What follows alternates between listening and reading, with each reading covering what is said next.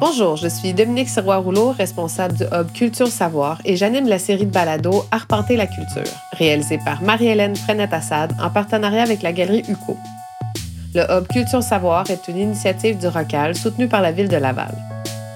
Dans le cadre de l'épisode Disséquer la culture de la précarité, nous nous entretenons avec Martine Damour, professeure au département des relations industrielles de l'Université Laval, et Nicolas Rivard, artiste interdisciplinaire, travailleur culturel et enseignant en histoire de l'art, sur la fragilité et l'instabilité des conditions de travail dans le champ culturel.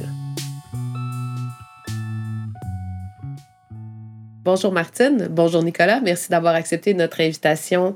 Tous deux, vous questionnez la précarité du travail indépendant, notamment dans le domaine des arrêts de la culture. J'aimerais euh, préciser d'emblée comment vos recherches se concrétisent. Martine, je commence avec vous, en fait, qui avez examiné le travail indépendant. Pouvez-vous nous le définir, du moins sa distinction avec l'expression travail autonome, et surtout nous expliquer les impacts de sa popularité croissante dans le champ culturel? Alors, je vous dirais d'abord pourquoi je parle de travail indépendant et non pas de travail autonome. Alors, euh, le travail indépendant, c'est un travail qui se situe hors de lien de dépendance juridique. Donc, on n'est pas dans le salariat où est-ce qu'il y a une dépendance, une subordination à l'employeur. Euh, autonome, ça veut dire autre chose. Autonome, ça veut dire quelqu'un qui se dirige lui-même dans son travail, qui fixe lui-même ses tarifs, qui détermine lui-même euh, le niveau, l'orientation de sa production. Donc, euh, il y a des indépendants qui ne sont pas autonomes. Hein? Il y a des indépendants qui travaillent pour des donneurs d'ouvrages qui leur dictent les conditions dans lesquelles ils doivent travailler. Alors, cette distinction m'apparaît importante. Si on se reporte au début du 20e siècle, il y a une proportion importante de la main-d'œuvre qui était occupée dans le secteur agricole et c'était beaucoup des travailleurs indépendants. Le travail indépendant a décru tout au long du 20e siècle au profit du salariat, puis le salariat qui au départ était une condition plutôt misérable est devenu, euh, avec la, protection sociale et les lois du travail, un statut, je dirais, de référence pour la majorité des travailleurs. Il subsistait une part de travail indépendant, mais c'était essentiellement des petits entrepreneurs, des gens qui avaient euh, des employés. Alors, ça décroît tout au long du 20e siècle et ça ça recommence à augmenter à partir plus ou moins du milieu des, années 70. Pourquoi? Ben, en bonne partie parce qu'il y a des pratiques d'entreprise qui vont vers l'externalisation. Par exemple, dans le domaine de la traduction, c'était des salariés euh, et euh, rapidement, dans la même, je dirais, euh, dans un laps de temps de 5 à 10 ans, euh, l'ensemble des services de traduction ou à peu près ont été externalisés à des travailleurs indépendants. Donc, ces nouveaux indépendants, ils ont des caractéristiques différentes. De un, ils travaillent seuls, ils n'ont pas d'employés. De deux, leurs clients sont de plus en plus des entreprises. Il y a de plus en plus de femmes, il y a de plus en plus de travailleurs pauvres. Bref, le profil des indépendants, il a énormément changé. Les artistes, je peux dire, ils ont plus ou moins toujours été indépendants. Hein? Au fond, c'est un peu une figure, ça a préfiguré. Euh, je dirais que les artistes ont préfiguré euh, ce, nouveau développement du travailleur indépendant. Ils sont en quelque sorte un archétype. Hein. Pour la plupart, ils travaillent seuls, sans employés. Euh, ils s'insèrent dans des productions, souvent, et pas toujours, mais souvent, ils s'insèrent dans des productions euh, qui sont, je dirais, économiquement et artistiquement déterminées par quelqu'un d'autre. Bref, c'est ce que je dirais à ce, à ce stade-ci. Merci Martine. Nicolas, quant à vous, le projet nécessaire et titanesque La fatigue culturelle fut créé en 2014 et s'est conclu récemment en 2020 avec la publication du livre du même titre. Pouvez-vous nous résumer les motivations du projet et ses observations? Ben, tout d'abord, je trouve ça intéressant qu'on commence par un parcours historique avec Martine qui est assez euh, pertinent puisque euh, mon projet s'intéresse plutôt aux impacts de ce travail indépendant-là sur les artistes, mais aussi sur les travailleurs et travailleuses culturelles. Donc, euh, la fatigue culturelle s'intéresse à s'approprier et détourner les codes qu'elle dénonce. Je m'explique. Donc, euh, évidemment, le logo fait directement référence à celui de la fabrique culturelle qui produit euh, Initiative de Télé-Québec, qui produit des courtes capsules vidéo sur le travail des artistes, sur le processus de création. Donc, mon but est pas de critiquer la fabrique culturelle à proprement dit, mais euh, plutôt le terme de fabrique qui insinue, bon gré mal gré, un travail en chaîne, un travail industrialisé de la production artistique, alors que c'est un peu à l'encontre même du travail artistique. Euh, deuxièmement aussi, euh, je m'approprie les codes de euh, l'entreprise.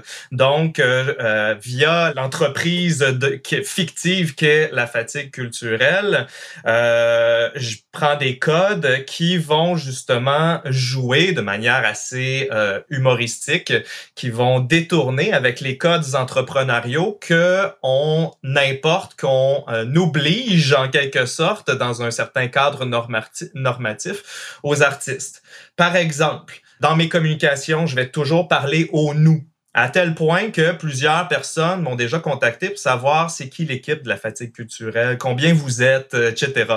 Donc, euh, je parle tout le temps au nous comme si j'étais une entreprise collective. Et c'est quand même assez intéressant puisque Martine, justement, insinuait sur le fait que les artistes travaillent bien souvent seuls, euh, sans, sans équipe.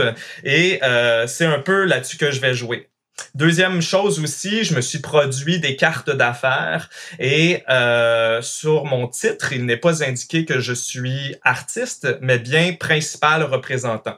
Donc, chaque fois que je fais des interventions, qu'elles soient artistiques ou plus théoriques dans des conférences, j'utilise toujours le terme de euh, principal représentant de la fatigue culturelle. Et enfin, dernier code que je vais utiliser de l'entrepreneuriat culturel, c'est que mes œuvres, je vais euh, défaire euh, l'idée d'une œuvre d'art, du statut de l'œuvre d'art pour euh, la, mettre au, rang de produits dérivés. Donc, tout ce que je produis, ce sont des produits dérivés et non des œuvres d'art. Donc, tout ça dans le but, donc, évidemment, de d'en rire plutôt que d'en pleurer, mais aussi euh, dans le but de dénoncer le spectre de l'entrepreneuriat qu'on euh, qu'on émet sur la figure de l'artiste pour qu'il puisse réussir dans une société euh, bureaucratisée, administrative et tout ça. Donc voilà qui dresse un peu le portrait global de l'entreprise fictive de la fatigue culturelle. Merci. Est-ce que je peux est-ce que je peux ajouter quelque chose? Bien entendu.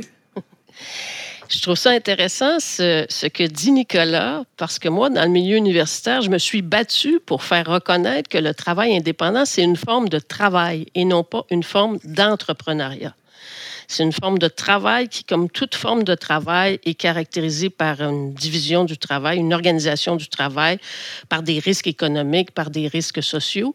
Mais c'est pas euh, autrement dit, la renaissance du travail indépendant, pour moi, c'est la renaissance d'une forme de travail et non pas euh, l'émergence euh, de petites entreprises. il y a eu tout un courant jovialiste autour de la renaissance de l'entrepreneuriat. Moi, je ne suis pas là-dedans du tout. Bien, justement, moi, je soulevais à travers le le sous-texte humoristique de l'appropriation des codes euh, entrepreneuriaux par Nicolas, en fait la démonstration que l'art est un travail comme un autre. Et justement, à ce titre, Martine, du fait de vos recherches, est-ce que vous pouvez nous identifier les principaux tenants et aboutissants de la précarité des travailleurs culturels? On pense souvent à l'intermittence comme un critère de précarité, mais je crois que vous en identifiez plusieurs autres. Oui, exactement. Moi, euh, pour l'ensemble des travaux sur la précarité en emploi, je me réfère à la définition de chercheur britannique, Rogers, qui les définit par quatre critères. Le premier, c'est l'instabilité du lien d'emploi. Alors là, les artistes sont tout à fait remplissent tout à fait ce critère. Le deuxième critère, c'est l'absence ou le, faible contrôle sur son travail. Sur ce critère-là, on ne peut pas dire que les artistes soient précaires. Je pense qu'ils ont plus de contrôle sur leur travail que euh, la majorité des, membres de, la population active. Troisième critère, le peu de couverture par les lois du travail et par les dispositifs de protection sociale. Alors là, c'est tout à fait le cas des artistes. On y reviendra fort probablement.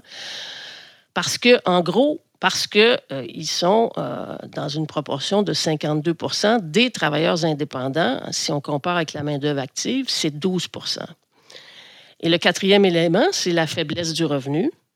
Alors ça aussi, si on ne prend que euh, les professions artistiques au Québec et si on considère l'ensemble des revenus, les artistes gagnent les deux tiers du revenu moyen de la population active. Puis si on ne prend que les revenus de travail, c'est 50 Alors voilà, ça fait le tour des, je dirais, trois des quatre critères de la précarité en emploi, à savoir la faiblesse du revenu, l'instabilité de la relation d'emploi et le peu de protection par les lois du travail et les régimes de protection sociale s'appliquent aux artistes. Mm-hmm.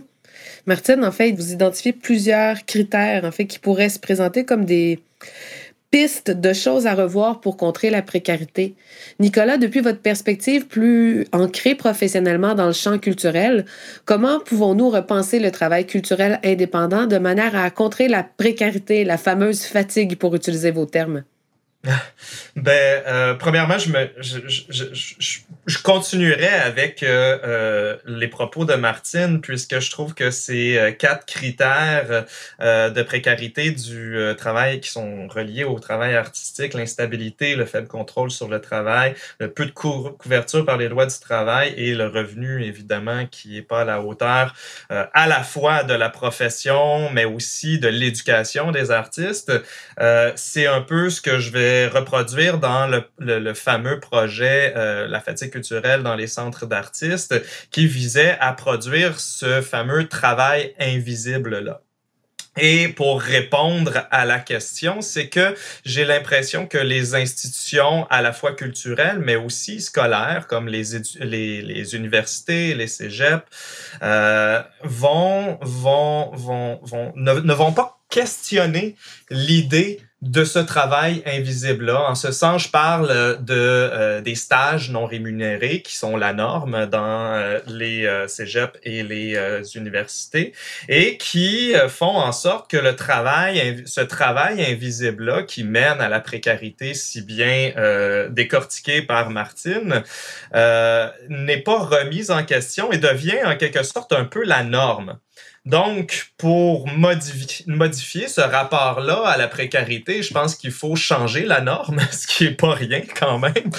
Euh, et pour changer cette norme-là, écoutez, moi, je suis pas, je suis pas chercheur en, en relations industrielles, je, subis plutôt la norme, mais je pense qu'il y a quand même un certain acte de résistance qui doit provenir à la fois, euh, bon, des jeunes artistes, des artistes en général, mais aussi euh, des professeurs. Je suis d'ailleurs professeur moi aussi euh, dans différents cégeps. Et puis, je, je crois que c'est la norme aussi euh, d'insinuer ou d'instituer plutôt une certaine euh, réflexion par rapport à ce travail invisible-là et comment le dénaturer, comment le, le contourner, comment euh, le valoriser aussi euh, pour qu'il soit rémunéré, comptabilisé. Par exemple, euh, les conseils des arts, les bailleurs de fonds nous, nous, nous, nous obligent ou nous dirigent de plus en plus, que ce soit euh, à titre d'organisme, voire aussi à titre d'artiste, à euh, avoir des revenus autonomes.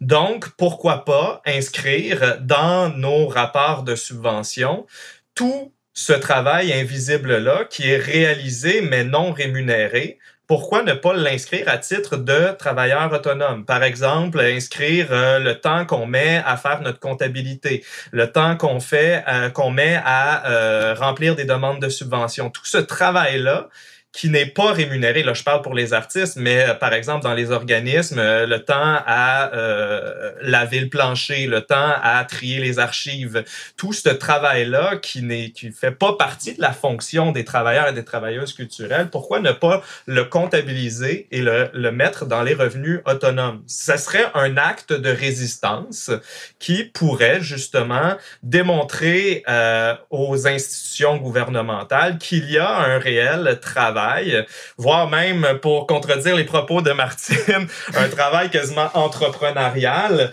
euh, qui, euh, qui, qui, qui est garant de la survie de nos institutions et de nos organismes artistiques.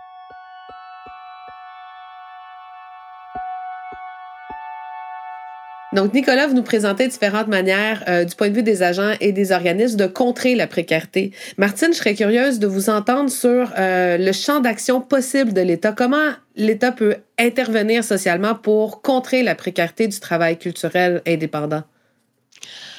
Ben, je vais soumettre trois pistes de réflexion. La première, c'est que si l'intermittence ou la discontinuité fait partie intégrante du travail artistique. Autrement dit, je ne pense pas qu'on puisse mettre fin à cette caractéristique fondamentale du travail artistique. Je pense que, de un, on peut minimalement, comme le disait euh, Nicolas, euh, reconnaître euh, le travail invisible, le reconnaître en le finançant, le reconnaître en le prenant en compte aux fins de la protection sociale. Il faut absolument prendre conscience que sans travail invisible, il n'y a pas de travail artistique rémunéré. Autrement dit, les gens font du travail d'artiste, font du travail invisible dans le but de se procurer du travail rémunéré. Par exemple, un danseur qui ne pratiquerait pas son art tous les jours n'aurait pas de contrat.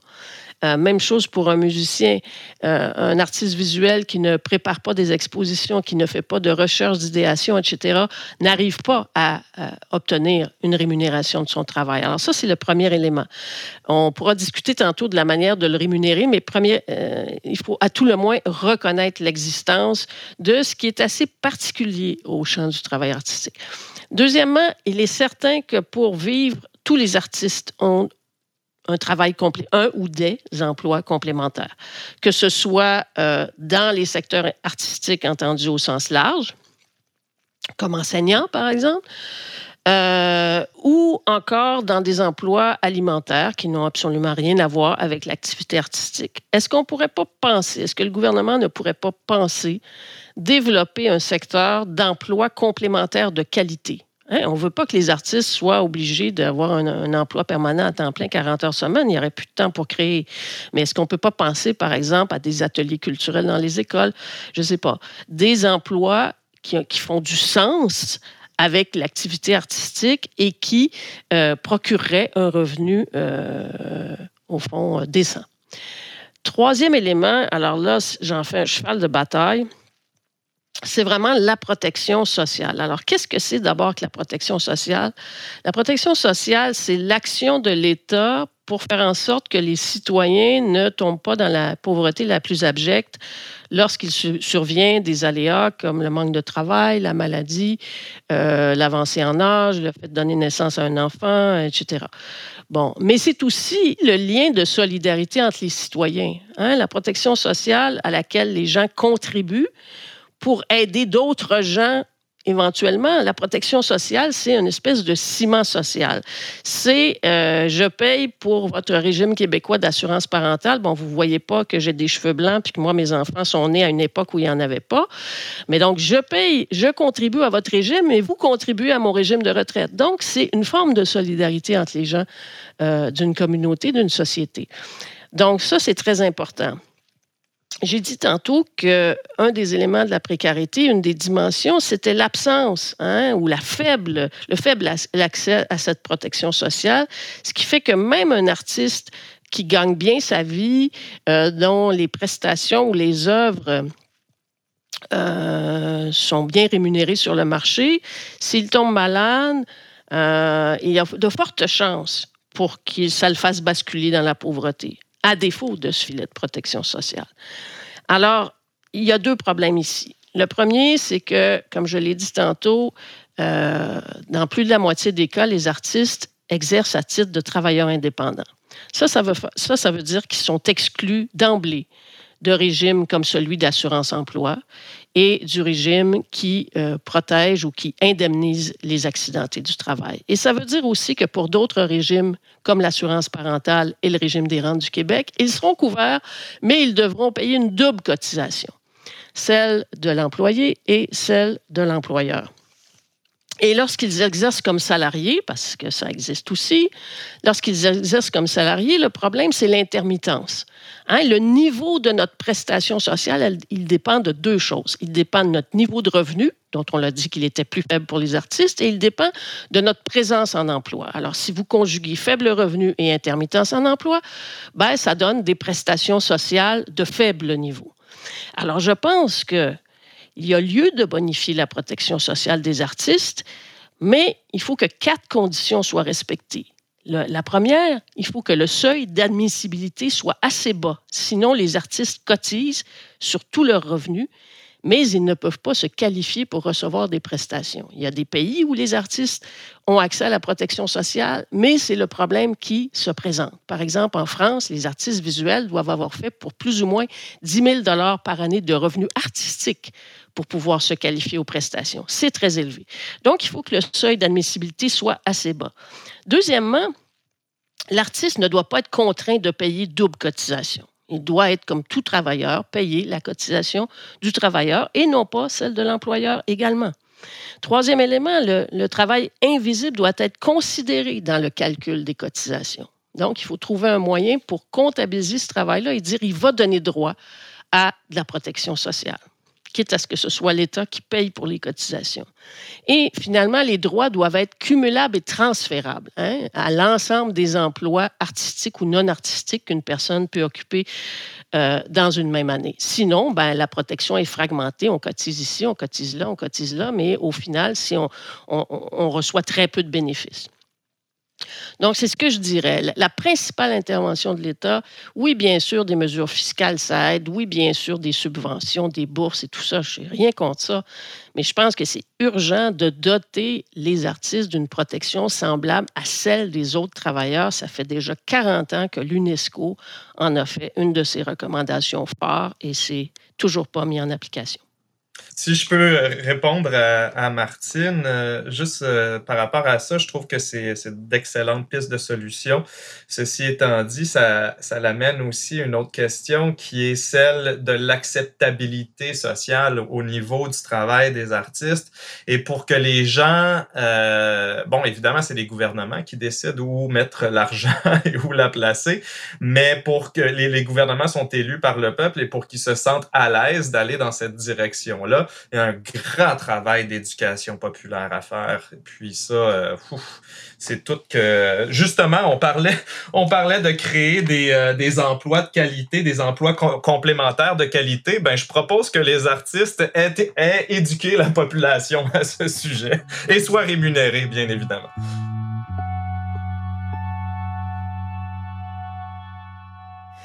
Donc, l'intervention de Nicolas nous amène cette idée que nous éduquer sur l'art pourrait être une manière de contrer la précarité, du moins de la revoir. Vos recherches, Martine, vous ont-elles amené à observer différentes pistes de solutions, euh, des outils, notamment l'intégration de filets de sécurité sociale pour l'art, en fait? Est-ce que vous avez des exemples locaux, internationaux? Il y a quelques années, avec ma collègue Marie-Hélène Deshaies, on avait fait euh, pour le ministère de la Culture une recherche sur euh, les modèles internationaux de protection sociale euh, des artistes visuels et des artistes des métiers d'art et de la littérature. Et on avait trouvé un exemple particulièrement intéressant, c'était l'exemple allemand. Euh, qui respectait au fond trois des quatre critères que j'ai énoncés tantôt, à savoir que le seuil d'admissibilité était assez bas, donc il n'y avait pas besoin d'avoir gagné tant d'argent euh, en termes de revenus artistiques pour pouvoir se qualifier aux prestations. Je dirais l'assiette de cotisation était assez large au sens où un ensemble de prestations de travail était pris en compte aux fins des cotisations donc éventuellement des bénéfices ou des prestations. Et puis, troisièmement, l'artiste payait simple part donc payer 50% et le, 50 restant était assumé à raison de respective de 30 et 20 par l'État et par les donneurs d'ouvrages. Donc, si un musée commandait une œuvre à un artiste, il y a une part, il versait une rémunération, bien entendu, mais il versait une rémunération additionnelle qui allait pour la protection sociale de l'artiste. Alors, on avait trouvé que c'était un exemple euh, fort inspirant. On l'avait d'ailleurs mentionné euh, dans le rapport. Alors ça, c'est un élément. Nationalement et internationalement, la pandémie nous a révélé, je pense, si besoin était, l'extrême précarité dans laquelle vivent les artistes.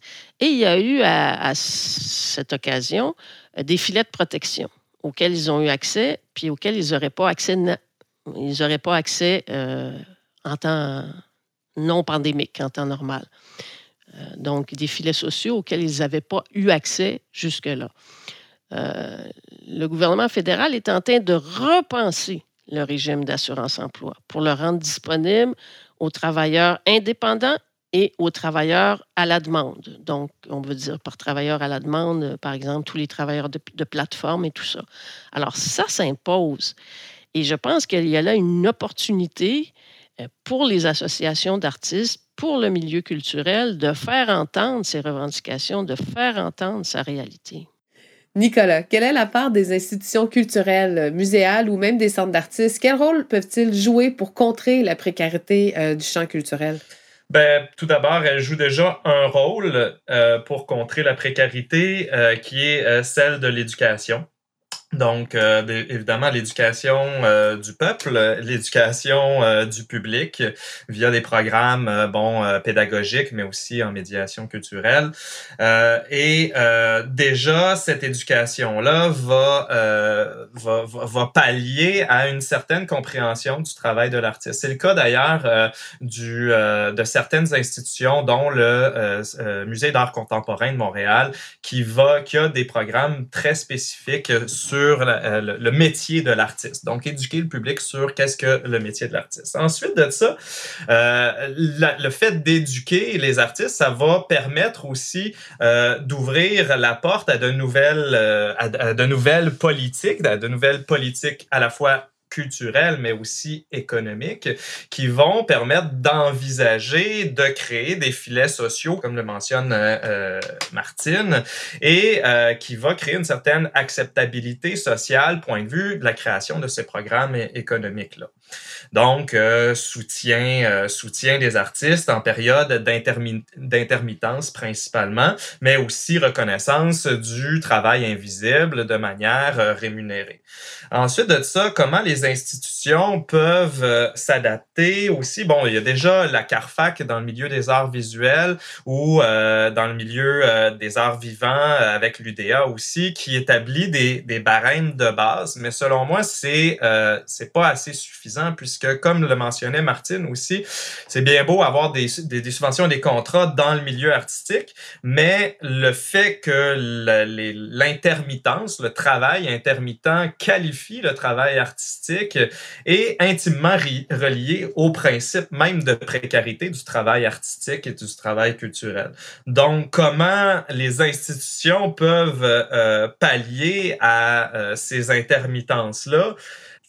Pense que je suis pas nécessairement qualifié pour euh, apporter une piste de solution bien précise, mais au moins, comme le disait euh, Martine aussi, de euh, valoriser les le, travail artistique, diminuer le, spectre de la performativité qui pèse sur le milieu artistique, que ce soit au niveau du rendement en termes de prestations artistiques réalisées dans une, dans une année. Martine l'a mentionné avec le fameux exemple en France là où euh, les intermittents du spectacle, on leur demande un niveau de jusqu'à 10 000 dollars pour avoir accès à, euh, aux prestations des intermittents, mais aussi euh, bon, diminuer ce seuil-là et pour revenir aux, institutions aussi, avoir un certain seuil d'équitabilité du travail artistique. Je m'explique, c'est-à-dire euh, de diminuer le rendement euh, des expositions, des présentations qui vont favoriser aussi l'élaboration de pratiques euh, plus plus axé vers la recherche-création euh, parce que de plus en plus, ce qu'on voit avec les institutions, surtout les bailleurs de fonds au niveau des euh, conseils des arts, c'est que de plus en plus, on voit que c'est tous les aspects en dehors de la recherche-création qui sont les plus faciles d'accès. Alors que les bourses en recherche-création, qui sont extrêmement prisées par le milieu, euh, sont vraiment difficiles d'accès. Donc, euh, pourquoi pas bonifier aussi les enveloppes à la recherche et à la création. Ça, euh, ça serait déjà un moyen de pallier à certains, une certaine précarité aussi.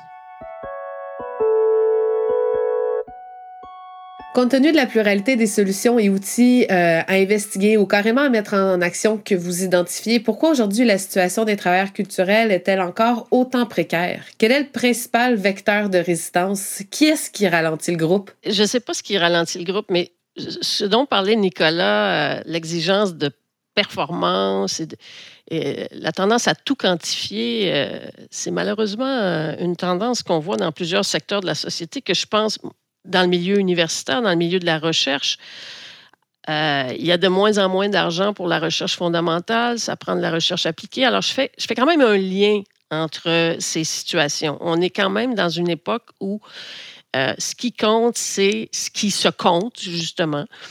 C'est euh, ce qui est défini par des critères étroits de performance économique. Alors, la performance sociale ou enfin le bénéfice social on a euh, plus de difficultés à le mettre en évidence. Moi, je crois vraiment, euh, puis je vais faire du pouce euh, sur ce que disait Nicolas. Je parlais tantôt d'emploi de qualité. Je pense que l'éducation dont parle Nicolas, ça commence précisément dans le milieu scolaire. Si un enfant, dès le tout jeune âge, si on l'amène au musée, si on l'amène au théâtre, pas parce que ses parents sont éduqués puis ont l'argent pour le faire, mais que ça fasse partie des programmes scolaires, ça va probablement faire un adulte qui va comprendre différemment l'art et les travailleurs artistiques. Ça, c'est une première chose. Euh, donc, je pense que ce type de programme devrait être instauré. L'éducation fait quand même son chemin sur des questions comme le recyclage. Hein, quand moi j'étais enfant, le recyclage, ça n'existait pas. Aujourd'hui, l'enfant se demande qu'est-ce qu'il y a d'autre que le recyclage? il n'imagine pas qu'on puisse jeter du papier à la poubelle, par exemple. Pourquoi ne pas miser sur le même genre d'éducation, mais en lien avec la culture? De mon côté, euh, je répondrais par la réponse facile. Qu'est-ce qui, qui ralentit euh, le bateau? Ben, euh, la réponse facile, c'est le gouvernement. Euh, on l'a vu euh, dernièrement, euh, la ministre de la, Culture, Nathalie Roy, a décidé d'abandonner ou du moins de repousser à plus tard l'idée de la révision sur le droit d'auteur, alors que ça fait quasiment, c'est quoi, c'est deux ou trois ans qu'on, que, le milieu se mobilise pour ça, qu'il y a eu des consultations publiques qui, ont, qui ont invité toute le le, milieu artistique à euh, proposer, faire des propositions claires, nettes et précises à travers de nombreux mémoires. Je parle entre autres euh, le Forum de consultation nationale euh, sur je, je me rappelle plus du titre au complet là, sur euh, les arts et la culture. Et euh, c'est quand même assez d'actualité aussi. Il y avait une capsule euh, de des hôtels le, dimanche en fin de semaine qui interviewait Brigitte, Brigitte et Monique euh, Grou, Monique Giroux, je me souviens plus, l'autrice, sur justement la révision sur le droit d'auteur. Et ce qu'elle disait, je trouvais ça assez magnifique. Elle disait, pour une fois, qu'on ne demande pas d'argent, mais on demande des conditions décentes présentement. On demande pas d'argent, là, puis là, on nous, on nous donne une enveloppe de 12 millions supplémentaires pour le Conseil des arts et des lettres du Québec, mais on remercie euh, le gouvernement du Québec, mais là, on veut réviser nos conditions euh, en termes d'artistes. Et puis, c'est sûr que une partie de la réponse provient, euh, provient de là. C'est qui qui ralentit le, bateau? Ce sont les gouvernements, euh, ça c'est sûr. Deuxième partie de la réponse, et c'est là où est-ce que peut-être que je vais me faire des ennemis, ce serait nous, le, euh, le milieu artistique, le milieu culturel qui ralentissons le bateau parce que on est des passionnés. Notre travail nous passionne. C'est sûr que faire de l'overtime, à faire euh, un vernissage, à rencontrer du monde intéressant, à aller voir des spectacles, etc. C'est sûr que faire cet overtime-là, c'est pas la même affaire que faire de l'overtime à classer des papiers, à faire de la comptabilité. Donc, c'est sûr que notre travail nous pousse à faire ce travail invisible-là. Et ça serait peut-être là où on ralentirait le bateau, c'est que peut-être qu'un moment donné, ensemble, il faudrait s'asseoir collectivement, chose qui a déjà été faite par le passé en 2015 avec la Journée sans culture, un collectif d'artistes euh, pluridisciplinaires qui a invité la communauté artistique de différentes disciplines à s'asseoir, à faire grève une journée pour repenser cette précarité-là. Ça, ça a fait l'objet d'ailleurs d'une magnifique publication que je vous invite à euh, lire. Donc, euh, ça s'appelait troubler la fête, euh, rallumer notre joie. Ce qui, euh, ce qui, ce qui, ce qui représente bien euh, ce que je veux dire, c'est-à-dire que à quelque part, il faut troubler la fête pour rallumer notre joie, c'est-à-dire reprendre des conditions de travail décentes et tout en mettant un, certain, un certain stop, un, certain arrêt par rapport à cette effervescence ou cet engouement-là où ne serait-ce que de se questionner sur ce travail invisible-là et euh, collectivement faire des petits actes de résistance. Comme je le, comme je le mentionnais plus tôt, c'est-à-dire euh, inscrire dans les, dans les rapports de subvention le, la portion en termes de revenus autonomes qui, euh, que représente notre travail invisible pour que collectivement, on parle à nos barrières de fonds qui, eux, parlent à nos gouvernements en disant, ben, regardez, maintenant, on est capable de quantifier économiquement, monétairement, le nombre d'argent que ça coûte à un travail, au milieu culturel dans son ensemble, pour euh, faire vivre la culture, ce dont se targuent tous les, gouvernements. Donc, euh, je pense qu'il y a deux parties à cette réponse-là. Le gouvernement en est euh, en partie responsable et nous, le milieu aussi. Mais à partir du moment où on cherche à rendre visible par toutes sortes de moyens, y compris, euh, y compris la grève symbolique, y compris... Euh, il faut faire pression pour que, à tous les échelons, on prenne en compte la question de la précarité et notamment la protection sociale. Par exemple, les subventions qui sont données aux organismes euh, culturels devraient inclure euh, les cotisations sociales. Tout comme moi, quand j'embauche un étudiant à l'université, on me dit voici le salaire qu'il va recevoir, mais là-dessus, il faut rajouter X pour les vacances, X pour l'assurance, etc., etc. Donc, pourquoi, pourquoi ce ne serait pas intégré euh, dans les directives des organismes. Bon, bien sûr, il faut faire bouger le gouvernement. Bien sûr, comme l'a dit Nicolas, il ne bouge pas beaucoup.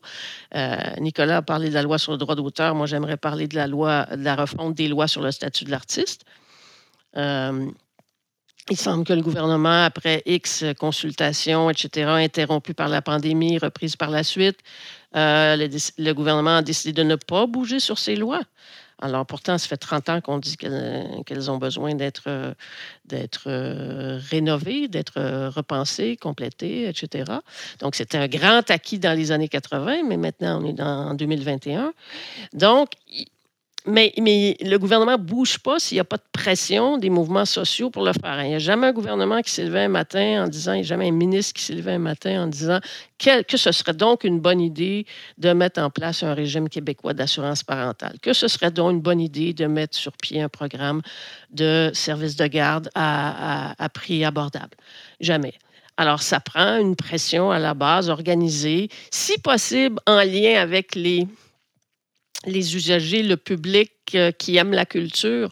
Écoutez, à chaque année, en temps, temps pré-pandémique, euh, il y avait une journée où euh, les artistes euh, introduisaient leur spectacle en disant, euh, vous savez, euh, bon, beaucoup d'artistes sont pauvres et on fait une collecte aujourd'hui pour je ne sais quel organisme, j'oublie son nom. On fait une collecte et c'est redistribué aux artistes lorsqu'ils sont dans le besoin, qui ont un coup dur, etc. Puis moi, en sortant, je donnais toujours, mais je disais à la personne, écoutez, je, veux bien contribuer, je vous donne, mais je pense qu'il faut une politique culturelle. C'est pas à coût de 20 dollars ici et là qu'on va réussir à sortir les artistes de la pauvreté ou de la précarité. Il faut que ce soit intégré à des politiques culturelles. Mais le problème, c'est que le ministère du Travail puis le ministère de la Culture se renvoient la balle. C'est pas à moi de faire ça. Non, c'est à toi. Mais bon. Alors, c'est un problème. pourquoi ce ne serait pas une co-responsabilité du, ministère de la Culture et de celui du Travail et de l'Emploi que de s'attaquer à cet euh, enjeu fondamental?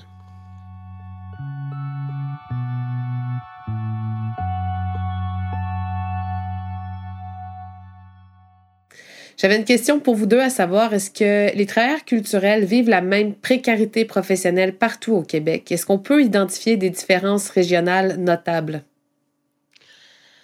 Moi, j'ai peu de données là-dessus, donc je peux vous donner mon impression personnelle, mais au fond, j'aime mieux, j'aime mieux euh, pas parler quand j'ai pas de données. Fait que je vais laisser Nicolas répondre, je pense. ben, moi, je vais y aller avec mon senti, mon émotion, puisque euh, je n'ai pas de données sur euh, plusieurs choses. mais moi, c'est sûr qu'elle est différente. Le, le, rayonnement de la culture, des arts et de la culture en région n'est pas le même que dans des métropoles comme Montréal dans les grandes villes comme Montréal ou euh, euh, Québec, Trois-Rivières même. Euh, je, crois cependant qu'il y a des avantages et des inconvénients dans chaque région. par exemple, en, région québécoise, les, les loyers, les ateliers sont peut-être un peu moins élevés qu'à Montréal. Euh, ceci étant dit, euh, l'accès, aux arts et à la culture est moins euh, effervescent que à Montréal ou à Québec, à Trois-Rivières, à Gatineau même. Donc, il y a quand même, juste sur ce niveau-là, il y a quand même une certaine, certaine disparité. même chose, point de vue des déplacements, par exemple, en région. Bon, bien souvent, ça va nous prendre une voiture pour se déplacer de notre maison au centre-ville, faire l'épicerie Chose qu'à Montréal, c'est euh, possible de se déplacer euh, en transport en commun, en vélo, etc. Donc, il y a des coûts qui sont reliés au mode de vie en région qui sont pas les mêmes en ville et euh, point de vue aussi de euh, l'accès euh, au, au, travail complémentaire, rémunéré, salarié aussi. Donc, évidemment, on n'arrête pas de dire depuis le début que le travail artistique, c'est un travail intermittent. c'est beaucoup plus facile de se trouver des contrats entre deux subventions, entre deux projets à Montréal qu'en région. Donc, il y a aussi cette, euh, cette facilité. Ceci étant dit, les milieux sont c'est beaucoup plus serré aussi en région et il y a des initiatives euh, multipartenariales, pluriterritoriales, euh, interdisciplinaires également. Et on voit de plus en plus, du moins, je parle surtout euh, pour ma paroisse qui est en art visuel, on voit des initiatives euh, voir le jour euh, en, en, art visuel qui sont assez hallucinantes. Je pense entre autres au Centre Bagne à Chicoutimi qui vient de se doter d'une terre de plusieurs centaines d'acres pour y réaliser des projets euh, interdisciplinaires en lien avec les arts et la nature. Donc, évidemment, qui va faire appel, les connaissants, à une communauté euh, multi- et interdisciplinaire. Donc, en région aussi, on voit, voir le jour, on voit poindre, en fait, des initiatives qui sont assez excitantes pour les artistes, assez attrayantes aussi pour euh, les artistes. Donc, il n'y aurait pas de polarité à, mentionner, mais je trouve qu'il y a des avantages et des inconvénients pour les deux.